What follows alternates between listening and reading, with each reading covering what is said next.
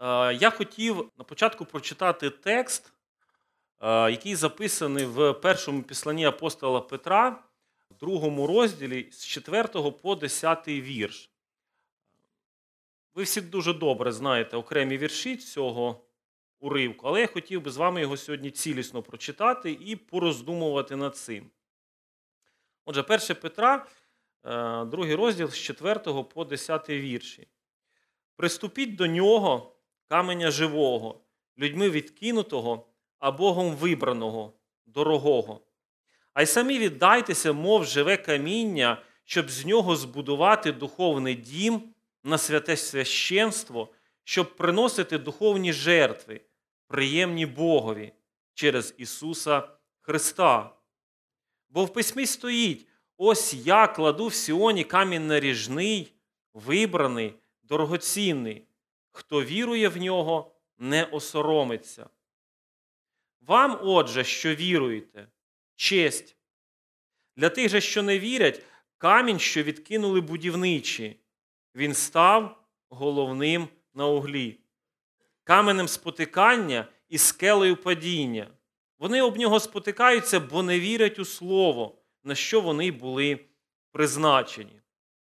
Ви ж рід вибраний, царське священство, народ святий, придбаний на те, щоб звістувати похвали того, хто вас покликав з темряви у дивне своє світло. Ви колись не народ, а тепер народ Божий, не помилувані, а тепер помилувані. Перед тим, як ми звернемося до цього тексту, я хотів би згадати одну історію про Швейцарію. Ми знаємо, є така е, країна. І більш старше покоління, воно може, е, коли говорить про Швейцарію, одразу згадувати таке поняття, як швейцарські годинники. Але коли ми е, звертаємося до молодого покоління і говоримо про швейцарські годинники, ну їм не до кінця зрозуміло, чому Швейцарія і годинники. І от щось між старшим і молодим поколінням от за цей період трапилося що старше покоління пам'ятає, що Швейцарія це годинники, а молоде покоління годинники зі Швейцарією якось тяжко асоціює. Е, чому так сталося?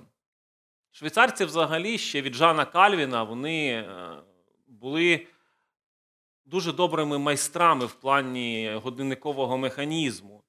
І століттями швейцарський годинник це був символ якості і престижу. Але коли в 20 столітті активно почала розвиватися електроніка, е, швейцарці не захотіли міняти свій годинниковий механізм на електричний. Вони вважали, що це все новомодні штучки, які жодного відношення до якості, престижу, традицій не мають. І через деякий час така фірма, як Casio, е, японська, вона перехопила лідерство у годинників е, Швейцарії. Але якщо ми подивимося на сьогоднішній день, то фірму Casio теж не кожен знає. Але поняття смарт-годинника, фітнес-браслета це зараз дуже модне. В основному да, там, чотири країни: Америка, Китай, Південна Корея, які виробляють, ну, мабуть, 99% е, годинників, які носять люди.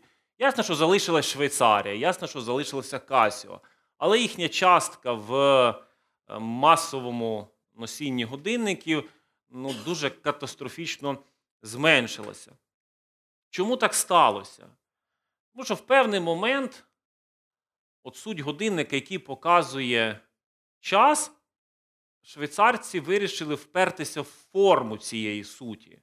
Вони вирішили, що найкращий час можуть показувати годинники, які є механічні. Якщо годинник не механічний, ну, значить і час він якийсь не дуже правильний. Японці вирішили, що яка різниця? Якщо є електроніка, давайте гратися з електронікою.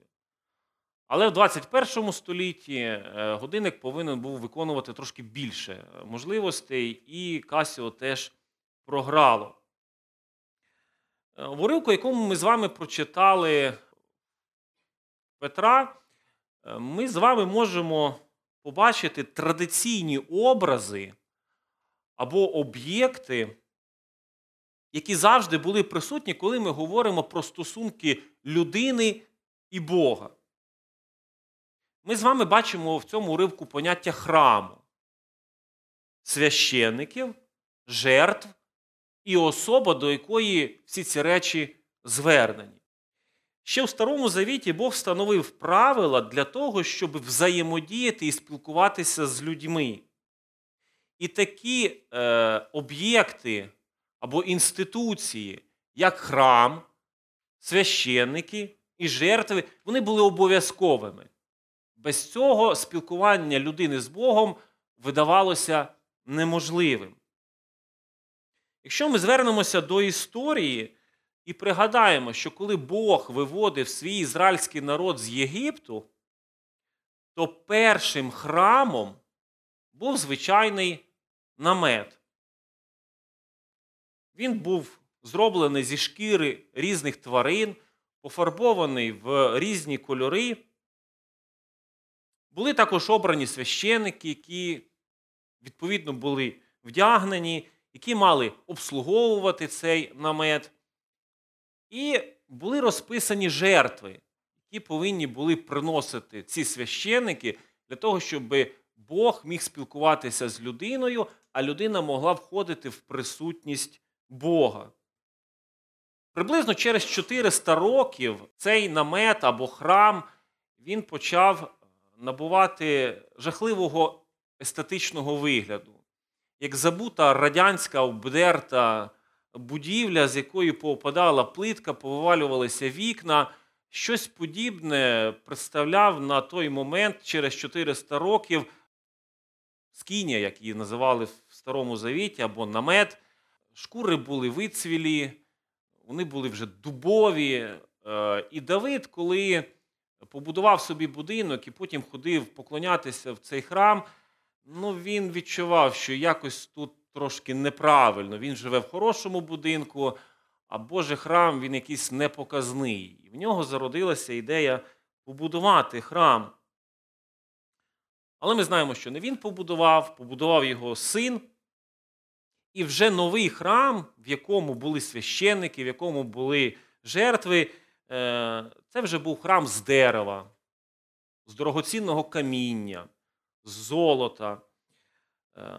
Але оця глибинна суть храму, е, священників та жертв, вона залишалася тою, якою була задумана на самому початку. Людина повинна була наблизитися в Божу присутність, отримати прощення гріхів, знайти відповіді на свої прохання, подякувати за благословіння, отримати настанови, як жити далі. Якщо ми з вами будемо перечитувати молитву Соломона, то ми побачимо всі ці ідеї, які були закладені в храм, в священиків і в жертви, коли це все по-новому відкривалося. Іншими словами, Божа присутність, можливість прощення гріхів та прийняття були самою суттю видимого храму, видимих священників і тих жертв, які там приносилися. Але народ не міг жити постійно правильно.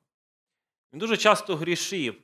Інколи гріхи його були настільки великими, що Господь їх карав тим, що виводив з обіцяного краю в полон до інших народів.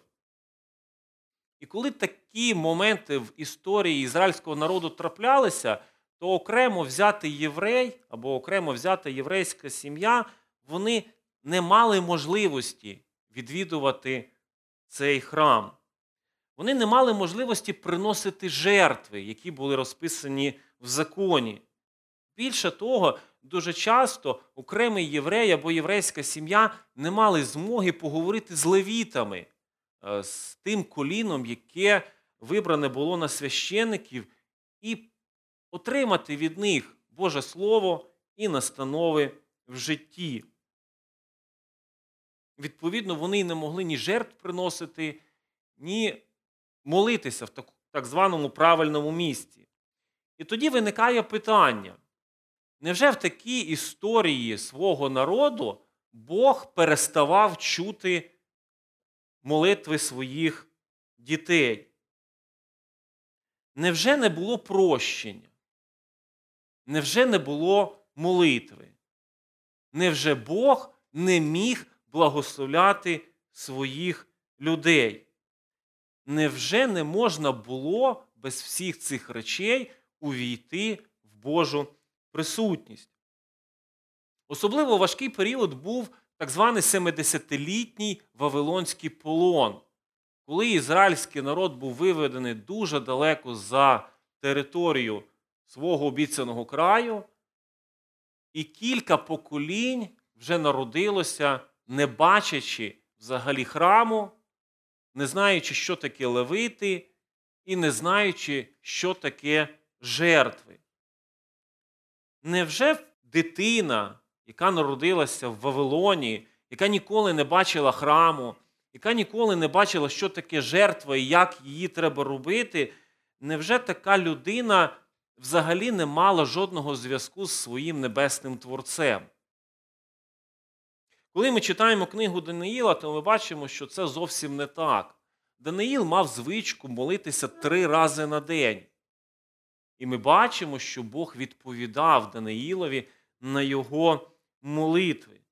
Отже, не дивлячись на те, що ми конкретні е, історичні періоди ізраїльського народу не бачимо видимого храму, не бачимо священиків, які можуть здійснювати жертви, не бачимо самих жертв, які здійснюються на жертовнику. Бог продовжував підтримувати свій зв'язок з народом, а останній міг входити в його присутність. Після повернення з полону і відбудови храму в народі поступово з'являється хибне переконання, що Бог чує людину лише в правильному місці, після правильних ритуалів, які звершені правильними людьми. І хотів би, щоб ми ще раз е, усвідомили, до якого хибного або неправильного думки прийшов ізраїльський народ після того, як він повернувся з полону і відбудував храм. Бог чує людину лише в правильному місці, після звершення правильних ритуалів, які звершені правильними людьми. Якщо ви згадаєте розмову Ісуса Христа з Самарянкою, то вони саме говорили про форму поклоніння. Але Ісус зауважив, що для Бога завжди була важлива суть. Якщо людина хоче Божої присутності, хоче прощення гріхів, хоче Божого навчання і настанов, хоче висловити йому подяку, то місце, форма і жертви вже не так важливі. Скрушений дух справжня жертва, а милість навіть більше, ніж жертва. І такі ідеї вже лунали в Старому Завіті. Але народ, а особливо духовні керівники, віддали перевагу зовнішньому, віддали перевагу формі. І саме тоді, коли прийшов Ісус Христос, Він в основному не був зрозумілий і відкинутий в своїй основі народом саме через те, що Ісус Христос звертав увагу не на правильність форми, а звертав на суть, заради чого ця форма була придумана. Саме через це Ісус, уривку, який ми з вами прочитали, і порівнює себе з відкинутим каменем. Не сприйняли його люди і відкинули. Але час показав, а особливо Його Воскресіння, що саме Він є та основа або суть стосунків з Богом. Саме через нього в людині з'явилася можливість приходити в Божу присутність і отримати прощення гріхів. Уривок, який ми з вами прочитали, Петро пише в основному не євреям, так званим язичникам, людям, які ніколи не знали справжнього Бога. Хоча, беззаперечно, читачі читали і з єврейського народу. Але основна маса була язичників, яким в першу чергу треба було зрозуміти, в який спосіб або в якій формі їм будувати свої стосунки з Богом. Євреї християни були навчені, що лише Єрусалимський храм і жертви в ньому через левитів є найправильнішою формою стосунків з Богом. Це вкладалося століттями в голови євреїв. І не так легко було позбавитися того відчуття, що те поклоніння, яке вони звершували поза Єрусалимом, є рівноцінним поклонінням, те, яке звершується в Єрусалимському храмі. Язичники зі своєї сторони мали досвід язичницьких храмів, де були свої жреці і де були свої жертви. І вони теж мали певний досвід, як треба спілкуватися з богами. Але тепер християнство прийшло.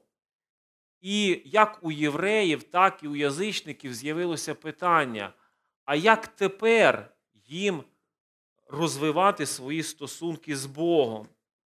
І тут Петро показує, як язичникам, так і євреям, що для Бога залишаються важливими такі поняття, як храм, жертви, священники і та особа, до якої все це звернене. Петро однозначно стверджує, що лише Воскреслий Христос є тим, до кого повинна бути звернена наша увага, і на якому, і через якого ми повинні будувати свої стосунки з Богом Отцем. Ісус Христос є центральною фігурою нашого поклоніння. Але часи змінилися. Тепер вже немає єврейського народу, немає язичницького народу, є єдиний Божий народ. І Петро показує, в який спосіб цей єдиний Божий народ може спілкуватися з своїм небесним Творцем. Для Бога важливим залишається храм. Раніше це була скінія або намет. Далі Соломон побудував величний храм, потім його зруйнували. Ірод Великий збудував, мабуть, ще красивіший храм. Але сьогодні, коли не кожен християнин має доступ до Єрусалимського храму, Петро говорить, що тепер храм це громада віруючих людей, які збираються разом.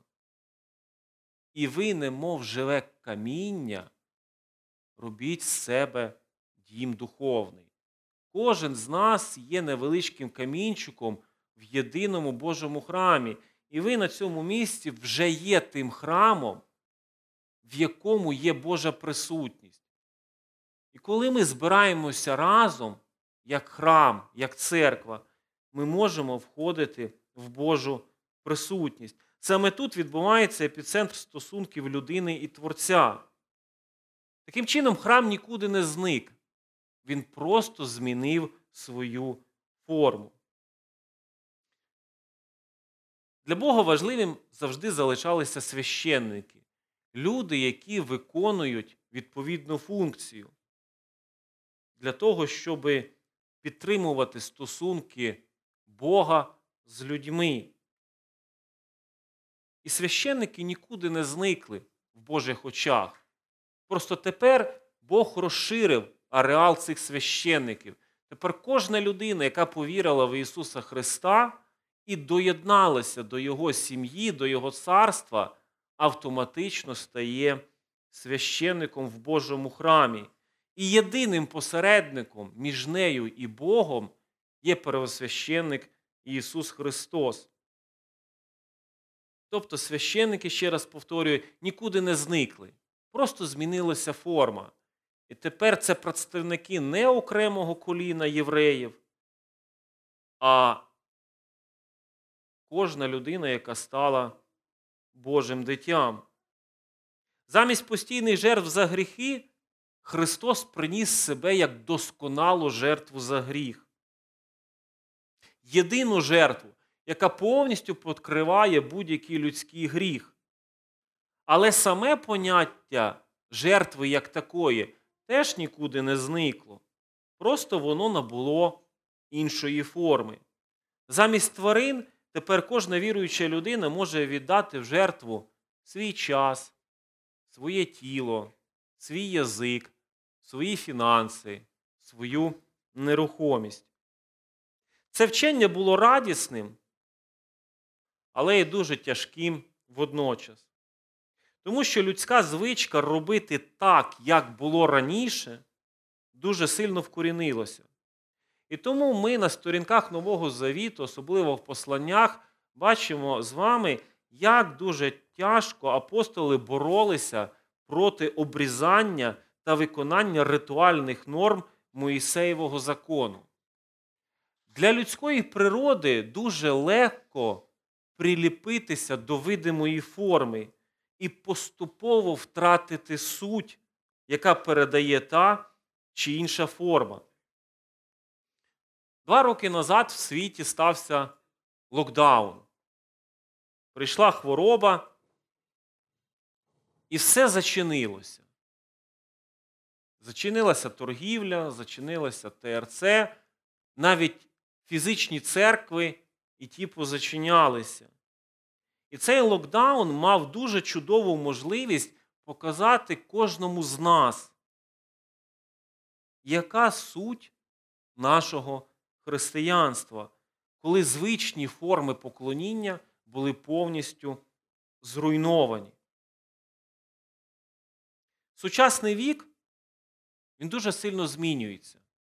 Кожні 5-10 років е, проходить відповідна трансформація суспільства.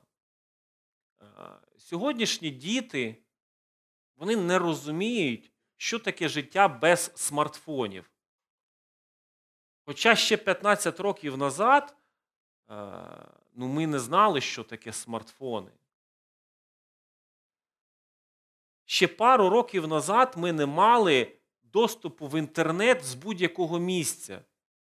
А тепер ми не уявляємо, як це не мати інтернету тоді, коли захочеться.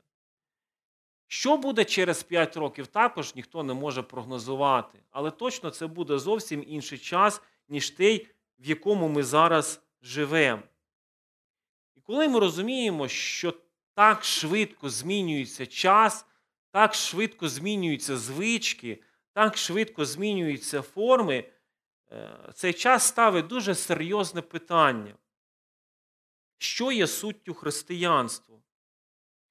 І нам важливо зрозуміти, що форми довго не живуть. Форми постійно змінюються. Тому що кожне покоління мислить і живе по-іншому. Але красота християнства в тому, що воно може існувати в будь-яких формах, при будь-яких поколіннях. Головне, щоб ми для себе бачили суть християнства і легко могли міняти форми, коли цього вимагає час. Тим паче, що сама Біблія говорить нам, що Бог, залишаючи суть, постійно змінює форми. І тому на початку цього нового року я хотів би побажати вашій церкві, вашій громаді відповісти на питання кожен сам для себе, що для мене є глибинною суттю християнства. І чи готовий я за викликом часу залишити суть такою самою, але змінити форму, щоб цю суть передати? Нехай Господь благословить кожного з вас. Давайте встанемо і помолимося. Мій дорогий Господь, я вдячний Тобі за Твою любов і милість до кожного з нас. І дякую, Господу, за те, що Ти любиш нас крізь віки. Любиш нас постійно, не дивлячись ні на що. Але також, Господи, дякую за те, що Ти є Богом Творцем, і Ти постійно змінюєш форми, щоб показати свою любов. Навіть про своє народження ти по-різному говорив з різними людьми. І сьогодні, Господи, я прошу Тебе, щоб Ти кожному з нас дав широке серце приймати ці форми, розуміючи, що любов до Тебе і вираження цієї любові повинно бути головним в наших стосунках з Тобою і в наших стосунках з іншими людьми. Допоможи, Господи, нам бути відкритим до інших, а також навчи нас, Господи, коли нам важко, коли ми любимо своє, а своє втрачається, допоможи нам не стояти на порозі всього цього.